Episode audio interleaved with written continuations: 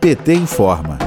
A União terá que ampliar a proteção contra a covid dezenove para os quilombolas que vivem fora das comunidades. O ministro do Supremo Tribunal Federal, o S T F, Edson Fachin, determinou o prazo de quinze dias para incluir familiares no, no Plano Nacional de Enfrentamento da Pandemia da covid dezenove. De acordo com o ministro, a vulnerabilidade dos povos quilombolas não está restrita ao território, porque muitos vivem fora, por conta de trabalho, atividades acadêmicas ou tratamento de saúde.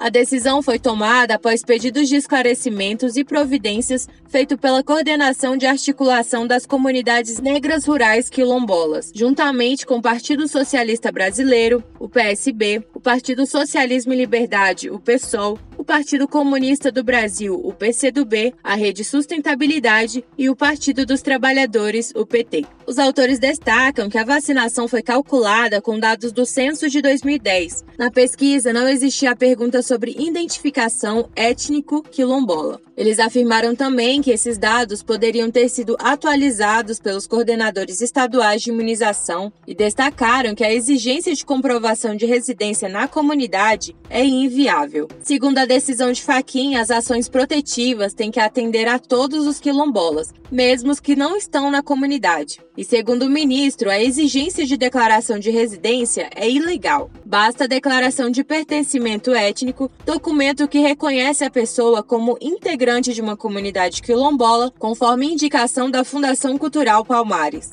De Brasília, Thaís Costa, para a Rádio P T.